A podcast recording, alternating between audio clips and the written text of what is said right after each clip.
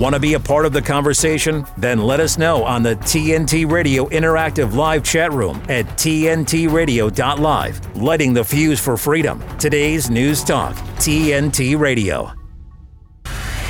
Critically analyzing global affairs. This is the Hrvoje Morić Show on today's News Talk Radio, TNT. Good morning, afternoon, evening.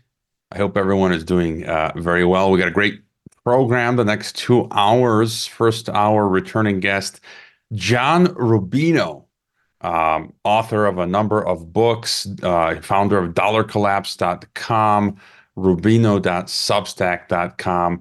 I think I first chatted with him maybe almost a decade ago. I Skyped him into my classroom with my university students uh, at the Tecnológico de Monterrey, where I used to teach so I've been chatting with John for a long time.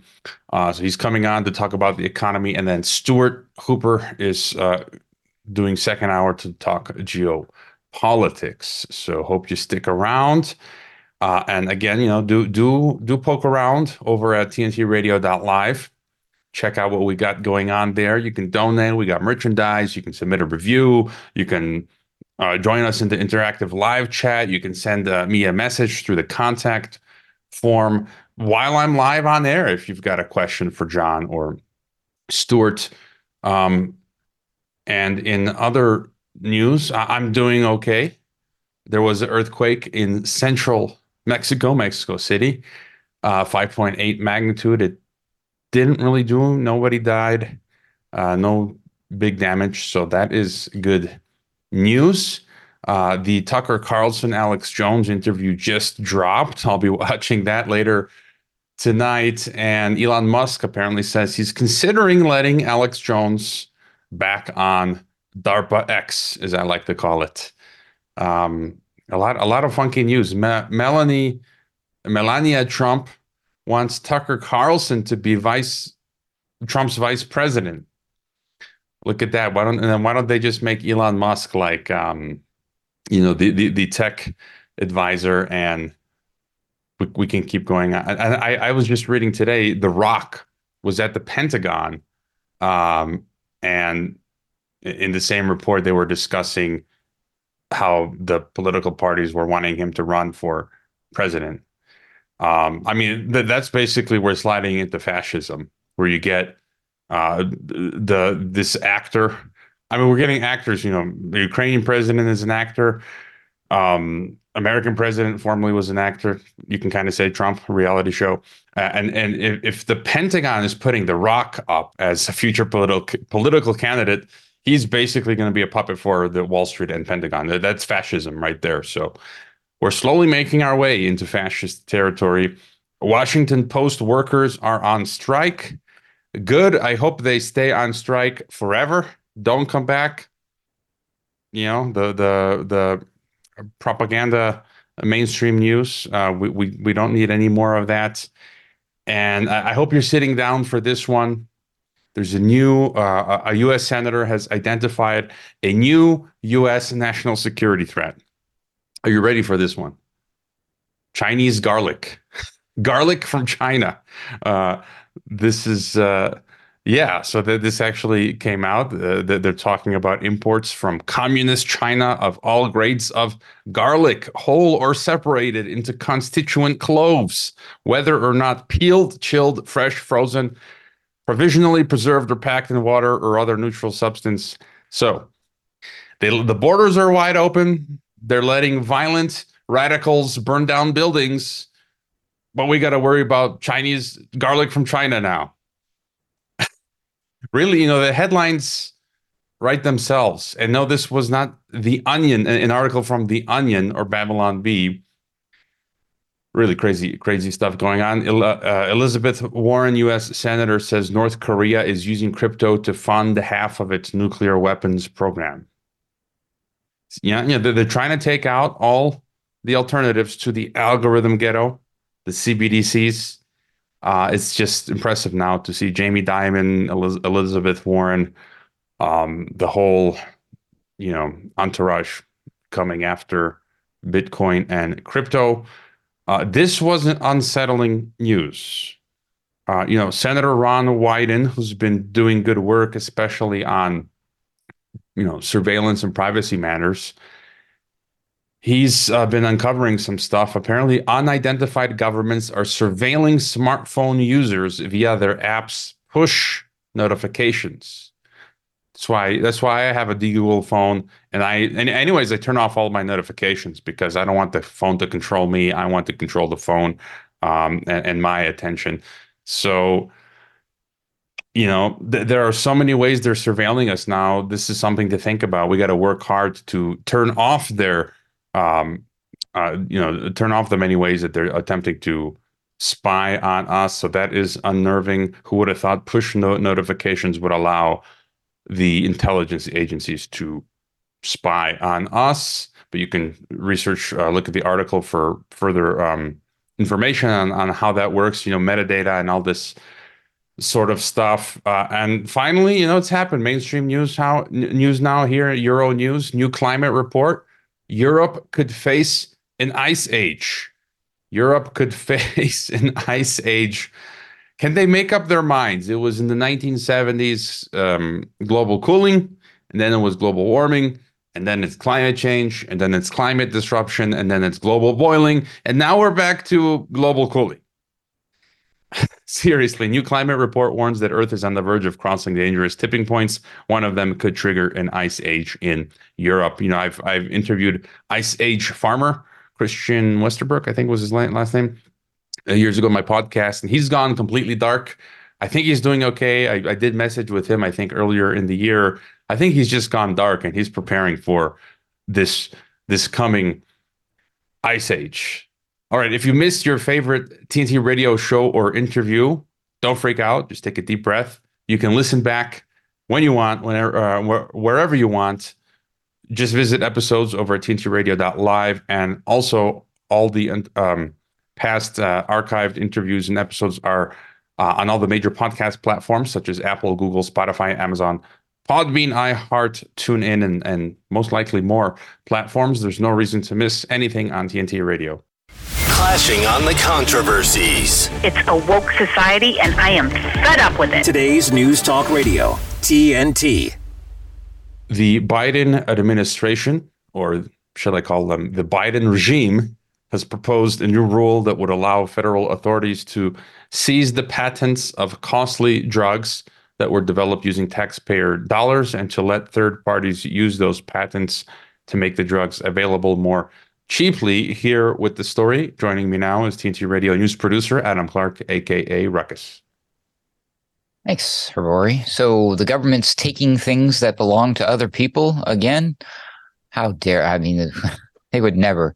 Uh yeah, on Thursday, this is a thing. Today, uh, mark your calendars. December 7th, that's Pearl Harbor Remembrance Day, by the way, and my sister's birthday, too. Happy birthday, sis.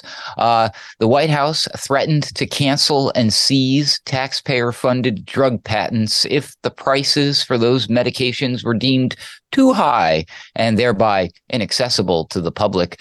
The Biden administration stated that the move aims to lower the cost of prescription medications. Um, a press release from the White House stated, quote, as part of the president's Bidenomics agenda, the Biden Harris administration is cracking down on price gouging and taking on special interests to lower costs for consumers and ensure every American has access to high quality, affordable health care. End quote. Aha. Uh-huh. Biden blamed, quote, corporate special interests and trickle down economics, end quote, for enabling pharmaceutical giants to inflate drug prices. The White House stated, quote, today the Biden Harris administration is announcing new actions to promote competition in healthcare and support lowering prescription drug costs for American families, including the release of a proposed framework for agencies on the exercise of march in rights on taxpayer funded right drugs and other inventions which specifies that price can be a factor in considering whether a drug is accessible to the public end quote. Uh, furthermore they said quote the administration believes taxpayer funded medications should be reasonably available and affordable end quote the administration noted that 70% of the pharmaceutical industry's revenue is generated by just 25 companies. Biden blamed the quote unquote lack of competition for driving up prices for consumers. Oh, is that the reason? Uh, pharmaceutical companies have received, quote, hundreds of billions of dollars, end quote, from American taxpayers to research and develop new prescription drugs. The White House explained, quote, when an invention is made using taxpayer funds under certain circumstances, March in authority under the Bayh-Dole Act enables the federal government to license the invention to another party, end quote. Drugs that are deemed, quote, not reasonably available to Americans, end quote, based on price, could be seized by the government and licensed to another manufacturer that, quote, could sell it for less, end quote. At least that's what Biden says. The president claimed using the March in authority would be quote, good for competition, end quote, the economy, and quote, the millions of Americans who can't afford their medications, end quote. Following a nearly nine month review, the Department of Commerce and the Department of Health and Human Services issued a proposed framework for executive agencies regarding march in rights on Thursday. I already said that. So sorry. Hold on a second, guys. Uh, where was it? Uh, here he is. HHS Secretary Xavier Becerra called the federal government's March-in Authority a quote unquote powerful tool for increasing the public's access to taxpayer funded medications. Uh-huh. Uh, and people familiar with the matter told Politico that the Biden administration does not support the widespread use of March-in rights and does not currently have plans to seize patents from any pharmaceutical companies. Well, that's assuring, Hrvoje. Um, but this is this is kind of an unknown thing to me. I didn't realize that they could do this. Um, I'm glad I ran into the story. Uh, but what do you think about this? I guess mixed feelings on one hand, as it was alluded to in the uh, reports. One of them came uh, cited Representative Mark Green from Tennessee, who said, "quote So now dictator Biden seizes the intellectual property of hardworking Americans. He is the dictator." So there there is a bit of a you know um, a whiff of Soviet Union here. That's why I've been calling for the twenty uh, past twenty years uh, my home, the United Soviet States of America. But you know, generic having affordable generic you know drugs that's not a bad thing. I don't know who can argue uh, with that, but I think you know I was just thinking the, the bigger picture here is that's not really going to save us. Great, you know, you get more affordable drugs, but the entire system of healthcare in America, it sucks. You know, I saw a clip yesterday of a middle class peasant in America. You know, one of those TikTok clips where people are now doing from their cars, crying about how they can't afford anything now, which is true. Um, and this woman said that she would have to work full time just for health insurance. So you have no money for rent or for food. It's like literally just for health insurance.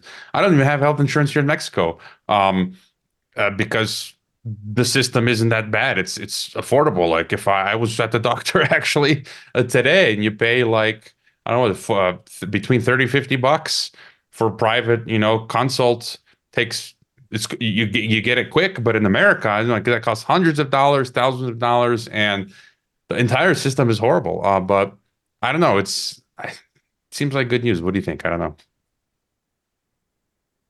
Good news. I don't know. I I just I, I don't know how I feel about this whole idea of, you know, the government seizing anything from somebody who created it. So I guess the only argument is that taxpayer dollars funded it.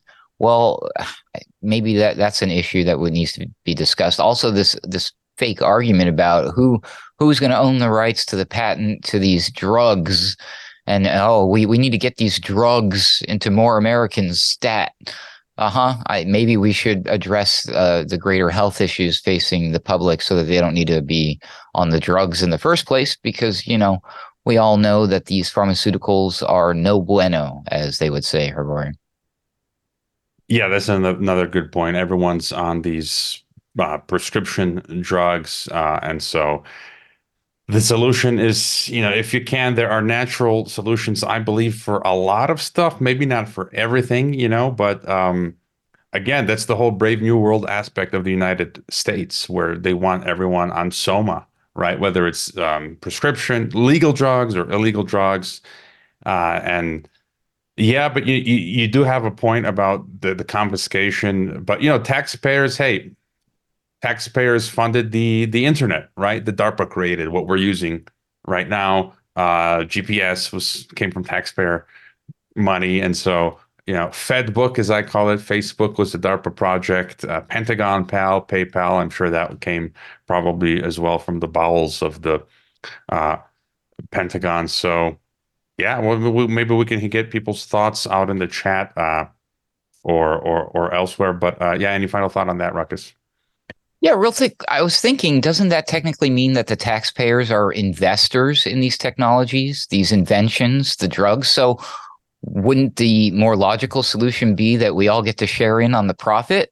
Yeah, maybe that's an, an option we should explore. That would be very nice, but that's wishful, wishful thinking. All right, Ruckus, catch up with you in a bit. We got John Rubino joining us, um, famous uh, author of, of a number of books, The Money Bubble, rubino.substack.com to talk economic collapse. We'll be right back.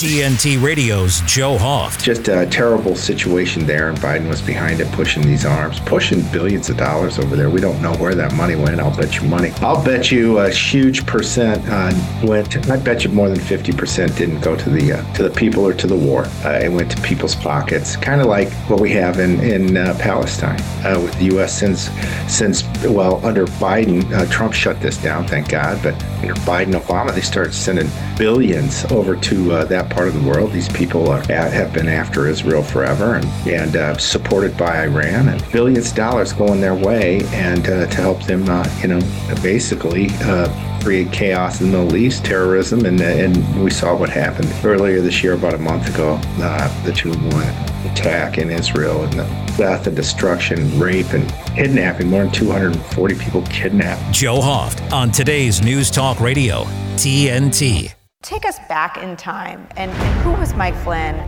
He was the National Security Advisor to the President. Why is it that they go after me so hard? Why me? Why does Barack Obama only talk about two people to the incoming President of the United States? When I was sentenced, the judge says, You have been convicted of lying to cover up for Donald Trump.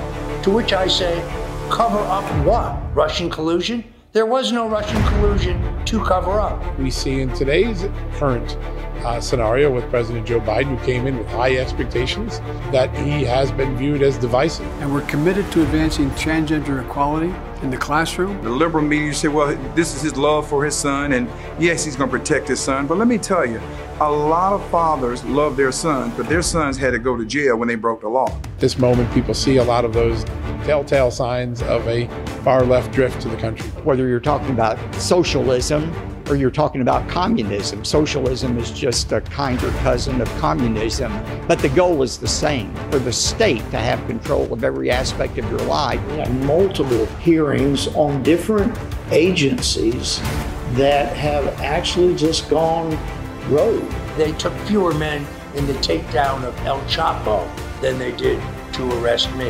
And Comey went back to his organization brought his other thugs together to basically give them the ground rules. Okay, here's how we're gonna, here's what we're gonna do. And give, now I need some ideas about how to execute this basically this act of treason. I think we all know, James Comey, that you're a great storyteller because you made up the entire story about Crossfire Hurricane.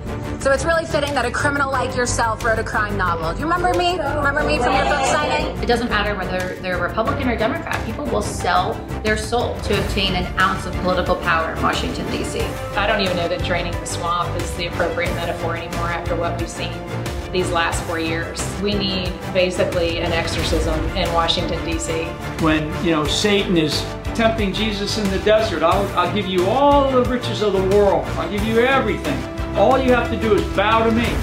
That's what Barack Obama has done. That's what Jim Comey has done. That's what these bastards have done. The Fall of Deceit at salemnow.com. So many people who had no history of heart illnesses have got it now, or blood clotting after the COVID 19 vaccination. Punish those who hurt people with COVID madness, lighting the fuse for freedom. TNT Radio. Returning to the TNT radio transmission, this time in living color, we can see him as John Rubino, founder of dollarcollapse.com, author of a number of books, including Collapse of the Dollar, The Money Bubble. Uh, his Substack is rubino.substack.com. Welcome back to TNT, John. Hi, Hrvoje. Good to talk to you again. Uh, good, good to talk again. I was just looking at um, looking at the, the archives on my podcast, and we first spoke. It was 2015, so that's about eight years ago. So boy, boy, does time uh, fly. And I just want to ask, how are things with you and and the Substack? Um, very, uh, you know, very cool uh, Substack. I encourage people to to subscribe. A lot of great analysis there. Uh, so how how are things going with that? Things are going well, but like you said, time is flying. um, the Substack is already a year old. You know, I think the last time you and I talked, I, just started it, and um, I'm already writing up the uh, the first year anniversary message to subscribers. So yeah, um, there. You know, one of the nice things about um, doing what you and I do is that there's never a shortage of things to talk about. This world is so crazy and moving so fast that uh, it's a it's a new thrill a minute.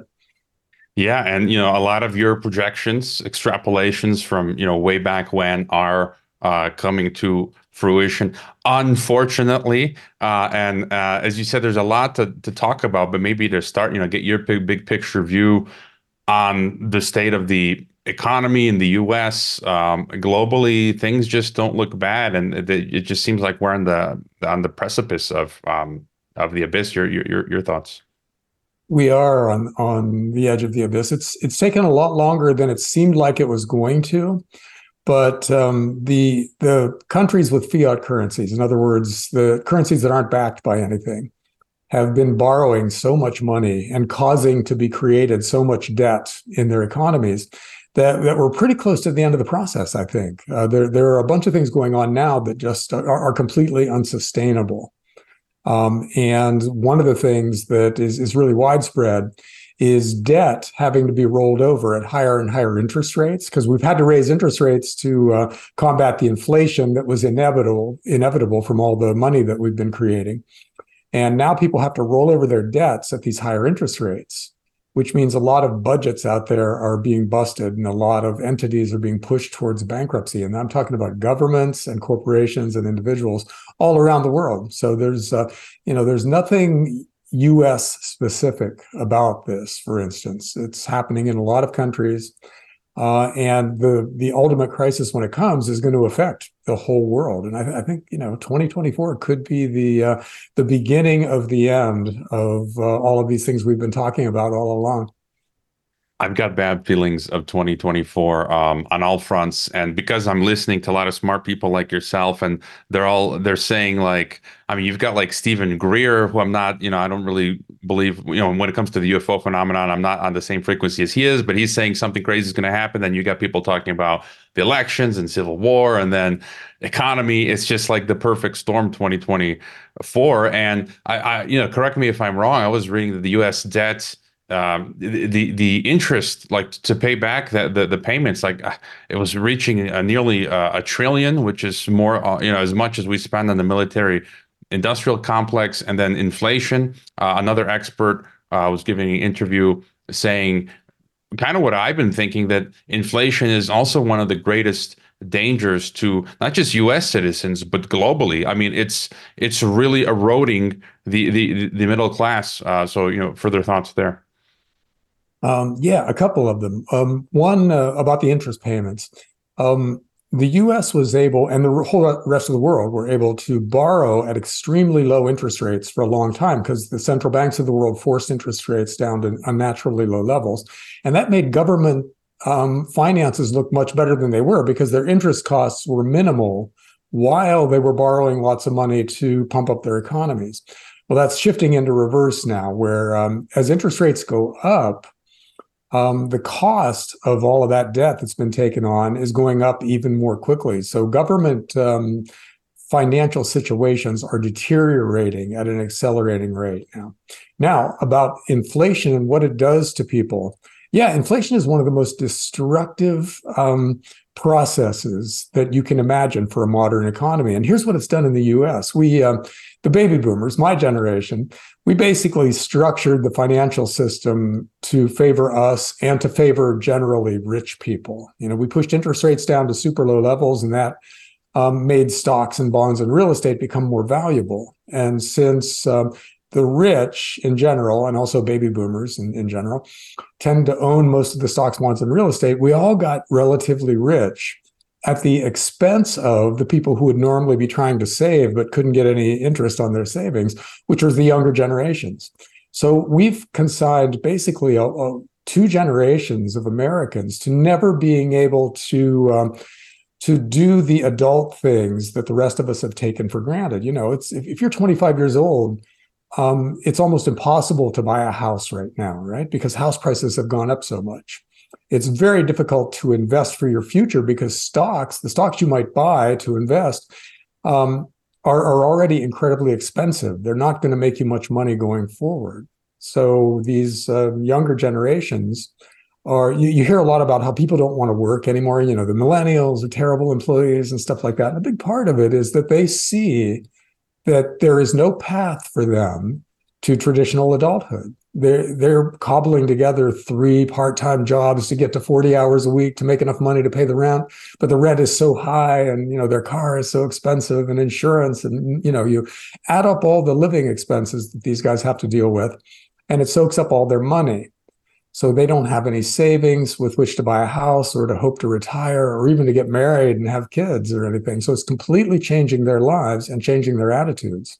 So I think you can make the case that the uh, the aristocracy in the U.S. and around the world is basically um, milking the peasants right now. They're just draining all the wealth out of the peasants, who are basically everybody who's not in the aristocracy.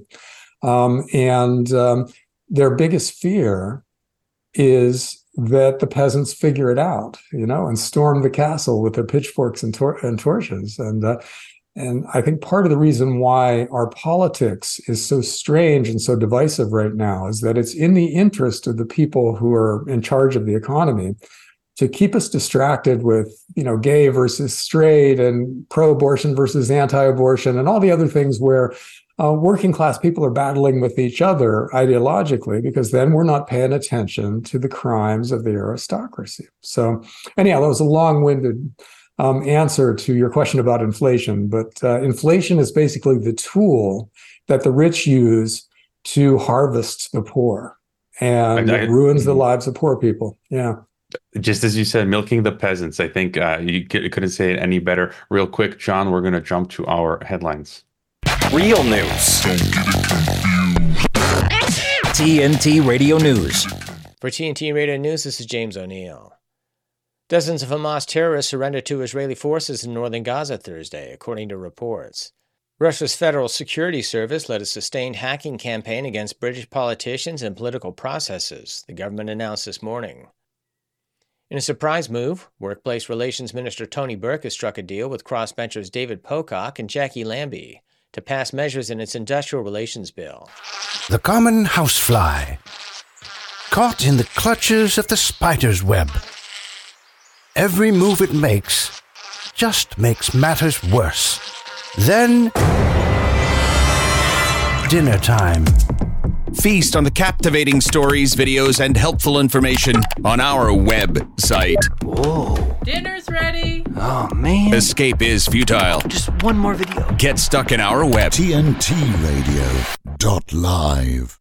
All right, we're back with John Rubino, rubino.substack.com. Also, if you search his name at, uh, on Amazon and elsewhere, you'll find a number of his books, which you can go back uh, uh, and and read the Money Bubble. Uh, I read that years ago, and and some of the other books, really good stuff. And your latest Substack is dealing with uh, de-dollarization and how it's definitely happening. Uh, I'm sure you've probably uh, seen clips already of Putin and MBS uh, as as looking like BFFs, right? Best friends forever. Um, and the way they greeted each other, Putin was like a gangster. He, but it just seems like you know every day I'm reading uh, China. Uh, was in Zambia yesterday talking about how they want uh, to skip the do- go around the dollar and and, and trade in, in the, the, local um, the currencies. So where are we in this de-dollarization process? Yeah, the uh, the U.S. has the world's reserve currency, uh, and for that to work, um, the the country running the world's reserve currency needs to be kind of neutral. In other words, it, it shouldn't favor um, one entity over another, and it shouldn't certainly shouldn't use the currency as a weapon. And the U.S. has done all those things. You know, we've totally weaponized the dollar so that anybody who steps out of line with uh, whatever the the empire is uh, trying to do in the moment is hit with all kinds of sanctions and they're kicked off the international banking system and their foreign exchange reserves are um, are confiscated. And and so understandably a lot of the rest of the world doesn't like the system as it's currently operated. So they're they're looking for ways to avoid using dollars. And that's the term de-dollarization. That's where that comes from. Um, and a lot of countries are cutting, for instance, bilateral trade deals where they uh, they swap each other's currencies back and forth, and they use each other's currencies to buy and sell things um, bilaterally with each other. Um, and that's spreading. A lot of other countries are doing that, and that's diminishing the need for dollars out there. Although we're a long way for, from the dollar, you know, not being a major global trade currency anymore. Uh, but the process is ongoing, and Russia and India and China and Saudi Arabia and Iran, among many other countries, are all doing these kinds of trade deals with each other so they don't have to use dollars. They're also buying a lot of gold. Um, central bank gold demand is at record levels, and a lot of that is due to the fact that these countries' central banks don't want to be dependent on dollars for their reserve currencies. They want to hold something that is neutral, and gold is the ultimate neutral store of wealth. Um, so it's possible that a lot of countries are preparing for a clean break with the dollar. In other words, they might set up a gold backed currency of their own and might use that to do all the trading and not need dollars. Uh, we're a while away from that being a widespread thing, but it's it's something that all this gold buying by central banks is pointing to. So, in, the coming decade, we're going to see a lot of turmoil in the in the currency markets as these uh, these trends, this de-dollarization trend in particular, start to really gain steam. And it's probably going to be bad for the value of the dollar which will add to inflation here in the US you know we're already just because of all the debt that we've taken on looking at um, accelerating inflation after the coming recession um, but the de-dollarization process is liable to accelerate that process so that inflation which was going to be bad anyhow is going to be horrendous for us sometime you know in the three to five year time frame I, I, wonder what you make of the case of Javier Milei in in, in Argentina, where uh, it was funny. You know, one of the I think the second day after he got into office, um, he, he, he they tweeted the phone call uh, him with the IMF director George, George Georgieva, I think. Uh, so he's immediately calling up the overlords at IMF, and he wants to dollarize the economy. You know, personality wise, he, you know, he's kind of likable. He seems anti-system, but I think wouldn't dollarizing um, Argentina really make you like a vassal of Washington. As you said, it can be the dollar can be weaponized. So if you do something that the empire doesn't like, you, you're you're in, you're in, in a you got problems, no? Um, yeah, I, I think from where Argentina is right now, uh, dollarizing their monetary system would probably be a big improvement but the dollar itself is not that stable a currency anymore. So it's not like they're going to uh, the rock solid sound money by dollarizing, because the dollar is well, the dollar lost ten percent of its value in 2022 alone. And in the next cycle, when uh, when we have our next crisis and the government has to bail everybody inside out, inflation will pick back up again. And so Argentina, by using dollars, will lose 10, 15, 20% a year uh, in, the value of the currency that it depends on. Um, you know that that guy is pretty funny though in Argentina. He's like a cross between Ron Paul and Donald Trump. You know, I have no idea how this is going to play out, but I'm enjoying the theater um, that he's providing right now. Um, and the I, I, think he represents something that's much bigger than himself too, as does Trump, because um, as it becomes more and more clear to people that uh, the systems aren't working for us anymore. In other words, the monetary system, the uh, our, our, foreign policy in the U.S., um, the the general economy. Those things are not being operated for the benefit of regular people. Uh, and as that becomes more and more apparent, populism becomes a more and more attractive political approach. And now populism isn't an actual political philosophy. It's more of a, it's an attitude that uh, says, okay, a handful of extremely rich people are screwing over the rest of us. So you put us in power and we will take back what's been stolen. Okay. And that's, that was Donald Trump's platform. And uh, you're seeing that spread to the rest of the world now. Argentina, um, the, the Dutch just um, elected somebody who um, is kind of sort of in the populist camp. Um, Marine Le Pen in, in France is uh, is very much a populist, and uh, as this spreads, um, it's going to further destabilize the old system. Now, what what the populists can do or not do is kind of up in the air. We just uh, because populism isn't really a philosophy, we don't know what they're going to end up doing and whether any of it is going to work for their people.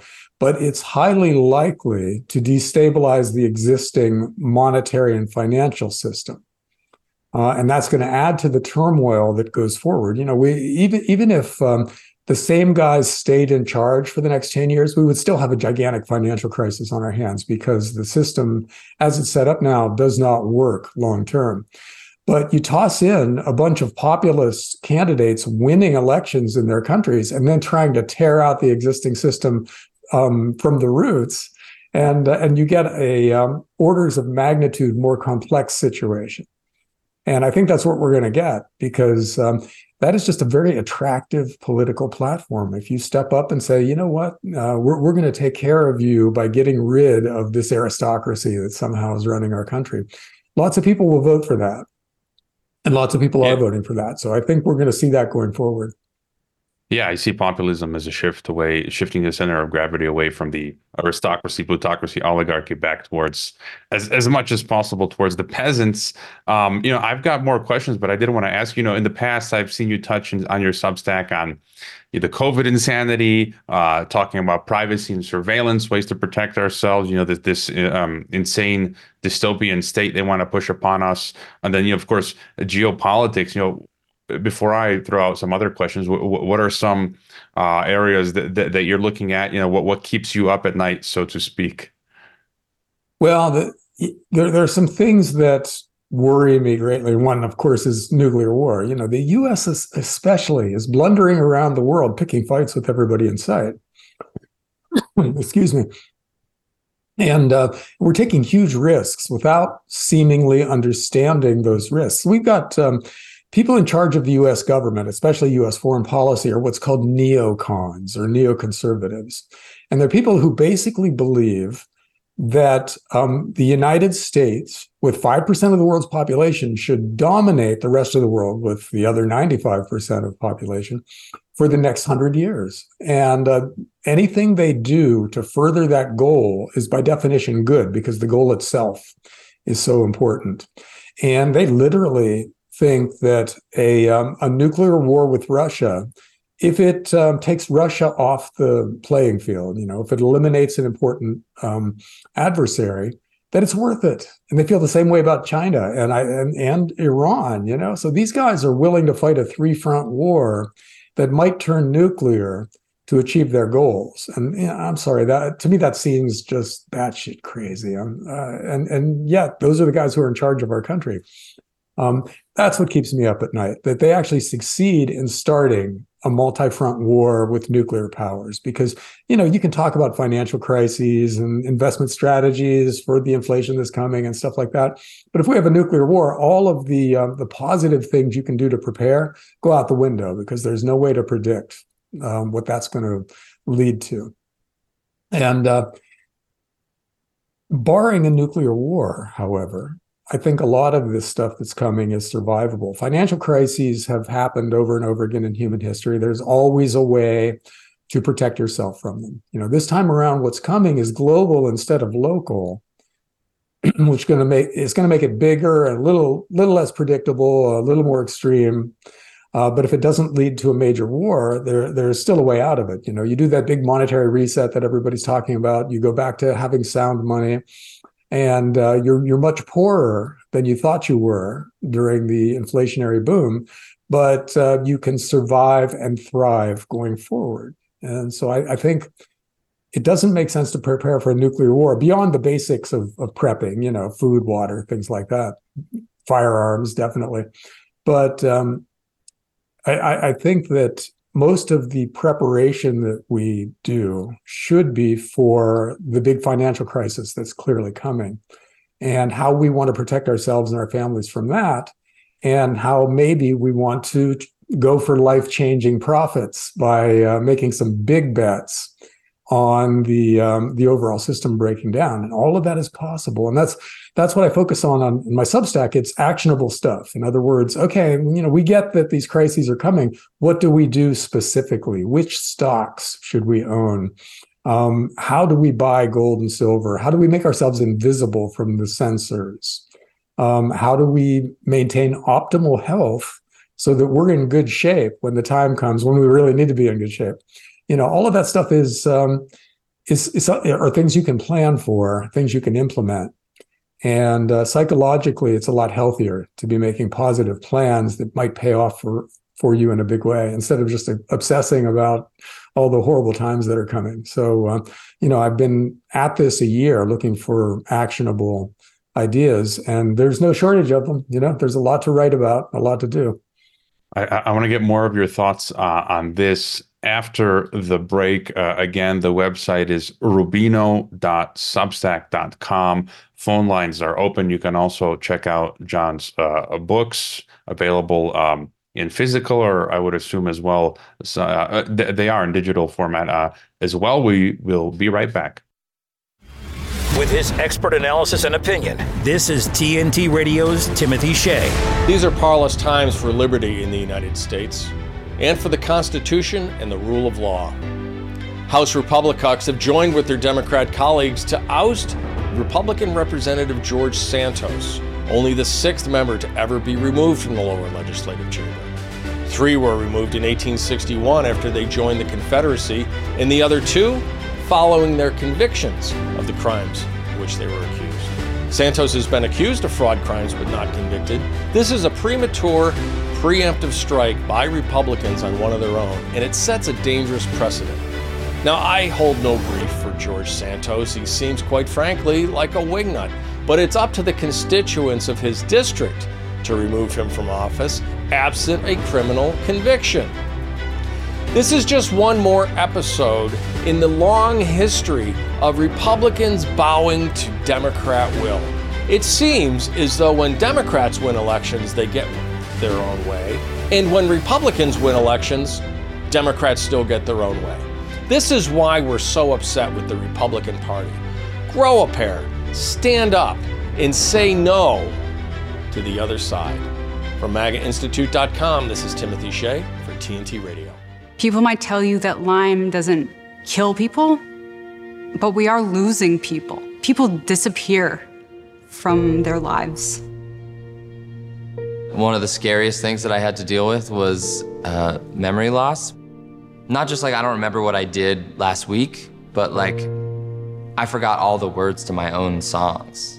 I remember going to my primary care physician, and he was like, You are 100% healthy, there's nothing wrong with you. And my response was, That's impossible, I'm dying. I wasn't working. I had all of these hospital bills. We had to move out of our home and move into my parents' basement. I just wish I could have truly been present in those big moments, you know, when she took her first steps or, you know, her first day of preschool.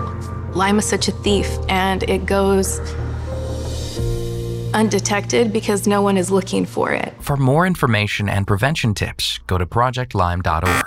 Hrvoje Morić on today's News Talk Radio, TNT. We're back. It's our final segment with John Rubino, rubino.substack.com. He's got a number of books as well you can check out. He, uh, he was founder of dollarcollapse.com. Um, and you know, I, I want to get more of your thoughts on how to how people can prepare for the way forward, but uh, you recently, not not too long ago, also did a Substack. You mentioned Mark Nestmann, uh, who I've been a huge fan of for over a decade. I think many moons ago, I, I think I even did a consult uh, with him. Um, and my greatest fear, you know, barring as you said, nuclear war, is what I like to call what one of my past guests uh, calls Edwin Black, the the algorithm ghetto, right? The whole CBDC stuff, and so I, I kind of fear, you know, Dr. Mercola reported how recently Chase Bank debanked him after 20 years, his workers, his workers' spouses, and his the the, the children of his workers for life.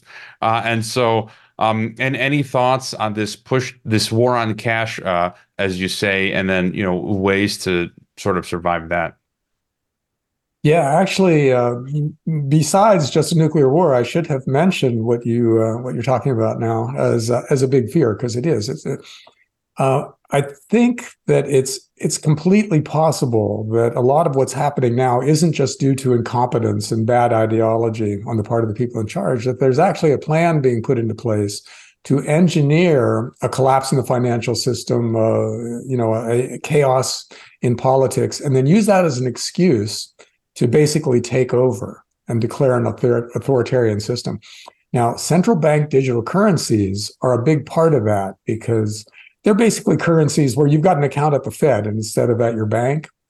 And uh, everything you do financially becomes completely visible to the government then. And they also have control over your money. They can go in and uh, what they call program your money. In other words, if they want you to spend more quickly, uh, they can put an expiration date on the money in your um, your Fed CBDC account. If they don't like what you're spending money on, they can forbid you uh, from buying stuff with that account in categories of things that they disapprove of. And and obviously, if you stand up to them politically and oppose some of their policies, they can just uh, eliminate your bank account. Uh, all of that becomes possible with central bank digital currencies. And it looks like that's uh, that's one of those things that they clearly intend to impose, and so we have to fight that. And uh, one of the ways you do that is by first of all owning forms of money like gold and silver coins that might at some point be part of a black market that allow you to transact um, outside the control of the government. And other things that you can do involve um, your own privacy. Um, in other words, uh, find ways to be as invisible as possible to the people who would censor you and control you. Uh, and you can you can do a lot of that with um, changes in your browser that you use, changes in the kind kind of settings on your phone. You know, and there, there's a lot of things beyond that that you can do too. And that's a, an interesting ongoing process, trying to become invisible. Um, but yeah, it's it's completely possible that there's uh, there's going to be an attempt at um, installing an authoritarian government pretty soon. In other words, tossing out the Constitution, to- tossing out the Bill of Rights. And uh, because it's necessary, because it's such dangerous times, et cetera, et cetera, you know, the, the excuses that um, dictators always use, um, that they're going to try to take over here pretty soon. And, um, you know, that's, that's kind of the the civil war that we're leaving for our kids to fight and um, you know, I'm really sorry that that's the way it's going, but uh, it may be going that way. Uh, now, there are political things you can do in the short run, which uh, we talk about um, populist politicians right now, and, uh, and, to the extent that they're um, they're throwing a monkey wrench in the gears of this plan to uh, install a global global government and uh, one global currency, things like that uh, then maybe they can help. You know, maybe we need to be politically active and vote for people like that. But it goes on and on. There are a lot of things we can do because this is not a done deal yet, and uh, and learning about what's happening is the first step. And then once you have, in, you know, in your own mind, come to the conclusion that uh, that very dangerous times are coming, then it's a lot easier to start taking the steps to protect yourself and your family and there are no shortage of those you know and i you know i think it begins with gold and silver if you take away one thing from this conversation it is that we should all own precious metals um, at the basis of our financial lives because those are the kinds of money that governments can't just inflate away and they will tend to hold their value and protect us when um, a lot of financial instruments that depend on the value of the dollar are just collapsing. Gold and silver will go up, they'll become more valuable. They'll give us the capital to do things going forward that we wouldn't be able to do otherwise. And uh, once you've got the gold and silver lined up, then there's lots of other things to do. Yeah, I had on the program yesterday. I'm not sure if you're familiar with her, Adriana Reed of Camino coin. She's out in uh, California. So we were talking about some of this stuff. And I think that's an excellent point you made, very important about trying to be as invisible as possible. You know, I've got a de-Googled phone. You can use Linux. Uh, there was a story today, you know, Senator Ron Wyden explained how now they're surveilling us through notifications on our smartphones. So the notifications themselves are allowing intelligence company, uh, intelligence agencies to to spy on you through notifications. Who would have thought? Um, and so you mentioned gold and silver. You know, what about uranium? Uh, I just see that uh, uh, going going up. Uh, I've been looking at that for years. At COP28, they just said 20 countries at least are going to triple nuclear production. Um, you know, they're realizing wind and solar ain't going to cut it, so they're saying, okay, we'll do nuclear. You know, any thoughts on uranium, oil, and and uh, other stuff like that? I love uranium. That that's a story that's basically immune to the business cycle, because as you said, um, governments around the world are figuring out that um, solar and wind will not save us and nuclear, therefore, has to be a bigger part of the mix. A lot of countries that basically just close down their, their nuclear plants are reopening them. A lot of other countries are, are, are planning big new build outs of their nuclear capability. And each nuclear plant um, has to have fuel, right? And that's uranium. So the guys who are mining uranium are, are looking at a really, really nice 20 or 30 years ahead of them because there's not enough uranium coming out of today's mines to um, to power all the plants that are coming online. Therefore, the price of uranium has to go up to incent more miners to go out there and find more uranium. Uh, and it's already uh, it, the price of uranium has doubled in just the last year, and this you know this won't even be derailed by the recession that's coming in 2024. Even if the economy slows down, um, the the nuke plants will still go online when they're going to go online you know? So uranium is going to be needed regardless of what else happens to the economy. Um, and I, I, think that's uh, you know having something like a, a, industrial commodity that is non-cyclical is really nice because the others tend to rise and fall in price along with economic activity.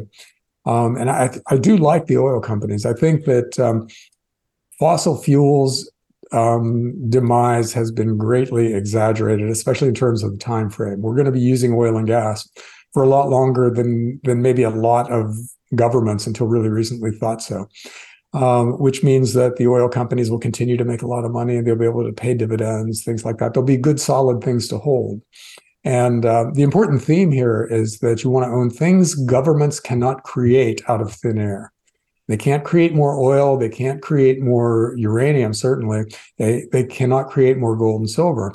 So that to the extent that you own those things, you'll tend to do well in an environment where governments are basically destroying all the financial assets that uh, that depend on the value of the dollar for their value. So don't you know don't own government bonds. Minimize the amount of cash you have in your bank account uh, and uh, do expand or you know use the capital that you freed up that way into real assets. So oil companies, um, gold miners, gold and silver bullion, uranium miners, um, even copper, which um, is kind of a surprise to a lot of people because um, copper is kind of the, the, the most old fashioned sounding commodity. But uh, in the world that we're creating, where we're going to electrify a lot more things, you know, we're going to have more windmills, we're going to have more solar panels, we're going to have more electric cars. All those things take copper. Uh, and there's not enough copper coming out of today's mines to satisfy all that demand. So the price of that has to go up too. So a portfolio that's made up of those things that I just mentioned will probably do pretty well going forward. And they'll probably protect you against a lot of the uh, uh, the the financial insanity that we're going to have to live through in the coming decade. And uh, there's more like that, but that's the the general idea. A portfolio that uh, is based on things like that will probably do pretty well. I think you know, in farmland, uh, you know, property, cows, uh, you know, stuff like that, and uh, you know, just oil. What came to mind? Look what's happening now in Venezuela and Guyana. Venezuela basically wants to annex its neighbor to get access to the oil, and then you know, reading today, Southcom, Southern Command, I think is backing Guyana, and so that's another flashpoint uh, that might be opening up. We're down to one minute left, John. It's always great to get an update uh, from you. Tell us again, um, you know, where people can get your books, your main websites, projects, and so forth. Yeah, I'm mainly at rubino.substack.com. And uh, it has a free subscription option. So you can go there, check it out, sign up for free, and, and uh, see what I'm doing. And then uh, some of the actionable stuff, uh, like a lot of what we just talked about, uh, is behind paywall. You can have the choice then to subscribe and, and see the other stuff for the price of a cup of uh, uh, uh, Starbucks coffee. Uh, I don't think it's too much to ask. Well, uh, thank you, John, and uh, you know keep up the great analysis. Thanks, Voya. Talk to you soon. All right, yeah, and I'll be right back with lecturer Stuart J. Hooper.